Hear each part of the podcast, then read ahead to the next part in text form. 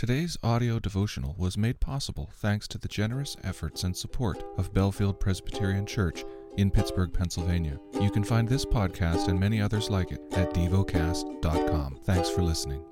Heidelberg Catechism. Question 75.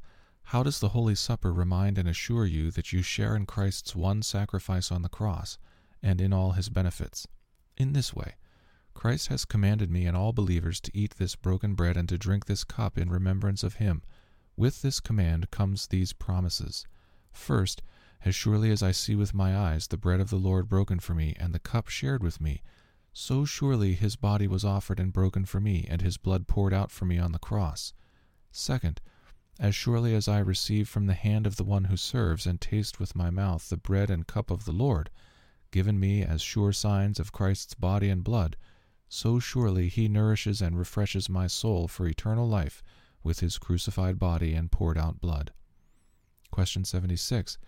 What does it mean to eat the crucified body of Christ and to drink his poured out blood? It means to accept with a believing heart the entire suffering and death of Christ, and thereby to receive forgiveness of sins and eternal life. But it means more. Through the Holy Spirit, who lives both in Christ and in us, we are united more and more to Christ's blessed body and so, although he is in heaven and we are on earth, we are flesh of his flesh and bone of his bone, and we forever live on and are governed by one Spirit, as the members of our body are by one soul. Question 77. Where does Christ promise to nourish and refresh believers with his body and blood as surely as they eat this broken bread and drink this cup? In the institution of the Lord's Supper, the Lord Jesus, on the night when he was betrayed, took a loaf of bread, and when he had given thanks, he broke it and said, This is my body that is broken for you. Do this in remembrance of me. In the same way, he took the cup also after supper, saying, This cup is the new covenant in my blood. Do this as often as you drink it in remembrance of me. For as often as you eat this bread and drink the cup, you proclaim the Lord's death until he comes. This promise is repeated by Paul in these words the cup of blessing that we bless, is it not a sharing in the blood of Christ? The bread that we break, is it not a sharing in the body of Christ? Because there is one bread, we who are many are one body, for we all partake of the one bread. The lesson is from the book of Nehemiah.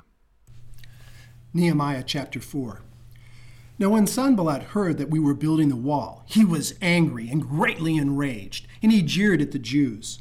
And he said in the presence of his brothers and of the army of Samaria, What are these feeble Jews doing? Will they restore it for themselves? Will they sacrifice?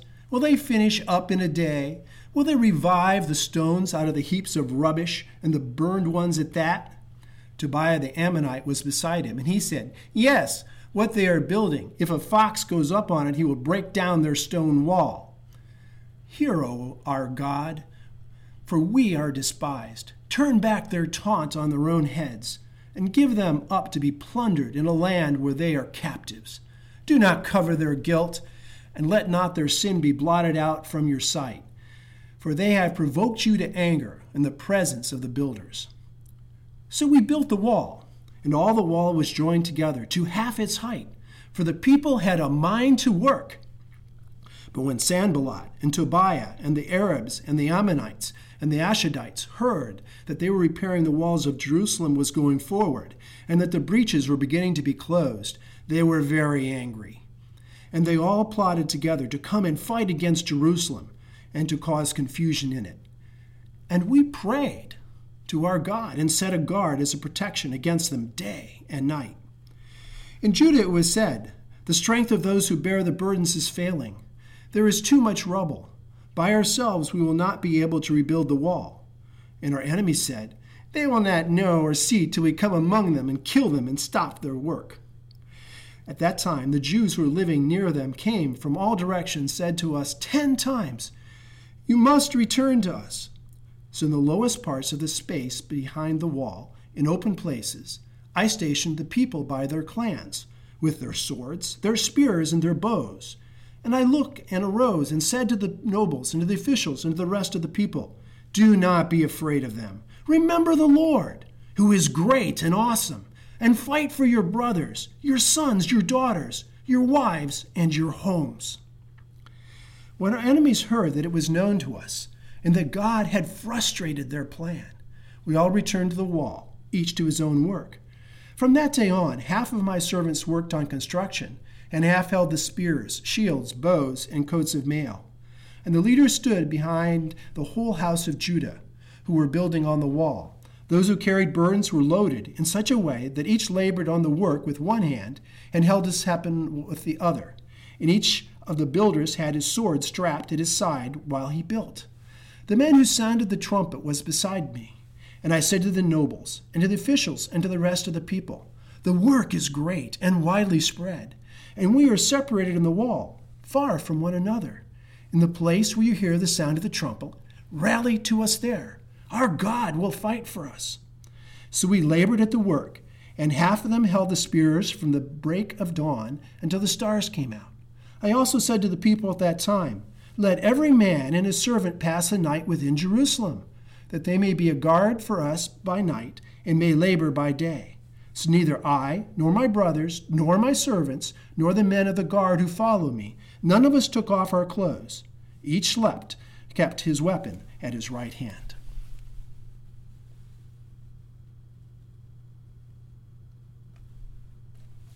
Nehemiah chapter 5.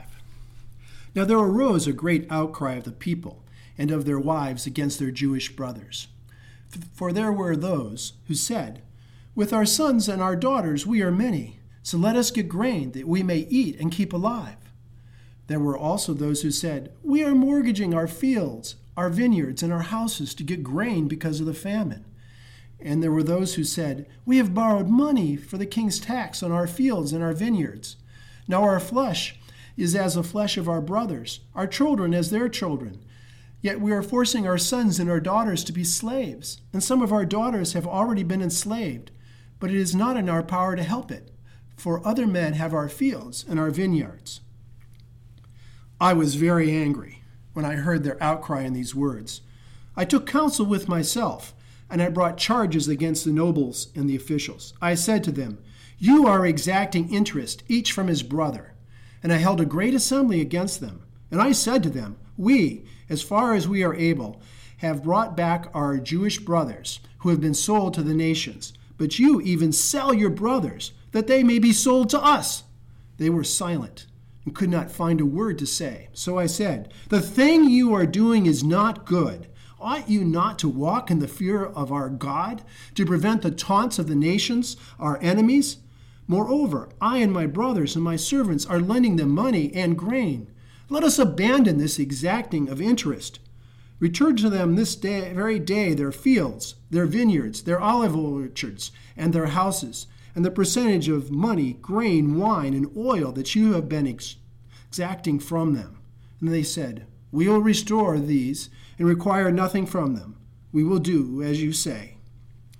And I called the priests and made them swear to do as they had promised. I also shook out the fold of my garment and said, So may God shake out every man from his house and from his labor who does not keep this promise.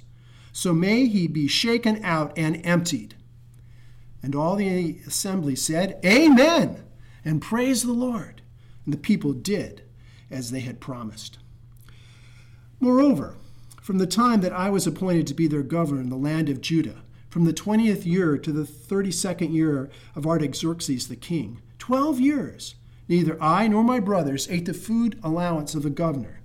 The former governors, who were before me, laid heavy burdens on the people, and took from them for their daily ration forty shekels of silver. Even their servants lorded it over the people.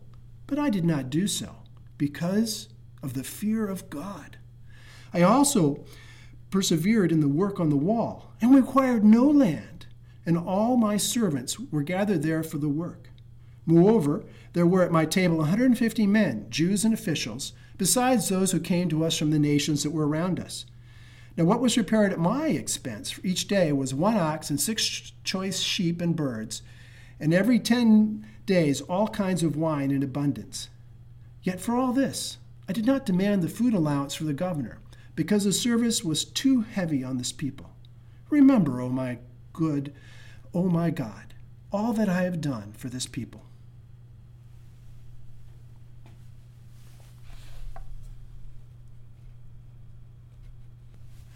Nehemiah chapter 6. Now, when Sanballat and Tobiah and Geshem the Arab and the rest of our enemies heard that I had built the wall and that there was no breach left in it, although up to that time I had not set up its doors and the gates, Sanballat and Geshem sent to me, saying, Come and let us meet together at Hakkephirim in the plain of Ono. But they intended to do me harm. And I sent messengers to them, saying, I am doing a great work and cannot come down. Why should the work stop while I leave it and come down to you? They sent to me four times in this way. and answered them in the same manner. In the same way, Sanballat, for the fifth time, sent his servant to me with an open letter in his hand. And it was written, It is reported among the nations, and Geshem also says it, that you and the Jews intend to rebel. That is why are you rebuilding the wall. And according to these reports, you wish to become their king. And you have also set up prophets to proclaim concerning you in Jerusalem, There is a king in Judah. And now the king will hear these reports. So come, and let us take counsel together. Then I sent to him, saying, No such things as you say have been done, for you inventing them out of your own mind. For they all wanted to frighten us, thinking, Their hands will drop from the work, and it will not be done. But now, O God, strengthen my hands. Now, when I went to the house of Shemaiah, the son of Delaiah, son of Mehetabel, who was confined to his home, he said, Let us meet together in the house of God, within the temple. Let us close the doors of the temple, for they are coming to kill you. They are coming to kill you by night. But I said, Should such a man as I run away? And what man should I do in the temple and live? I will not go in. And I understand and saw that God had not sent him. But he had pronounced the prophecy against me because Tobiah and Sanballat had hired him. For this purpose he was hired, that I should be afraid and act in this way in sin. And so they could give me a bad name in order to taunt me. Remember Tobiah and Sanballat, O my God, according to these things that they did, and also the prophetess Noadiah, and the rest of the prophets who wanted me to be afraid. So the wall was finished on the 29th day of the month of Elul in 52 days. And when all our enemies heard of it, all the nations around us who were afraid and fell greatly in their own esteem, for they perceived that this work had been accomplished with the help of our God. Moreover, in those days the nobles of Judah sent many letters to Tobiah, and Tobiah's letters came to them. For Midian and Judah were bound by oath to him because he was the son of law of Shechaniah, the son of Arah. And his son, Jehohanan, had taken the daughter of Meshullam, the son of Berechiah, as his wife. Also, they spoke of his good deeds in my presence, and reported my words to him. And Tobiah sent letters to make me afraid. Meditate and dwell on what you're paying attention to in God's Word. How has it connected with your heart or mind?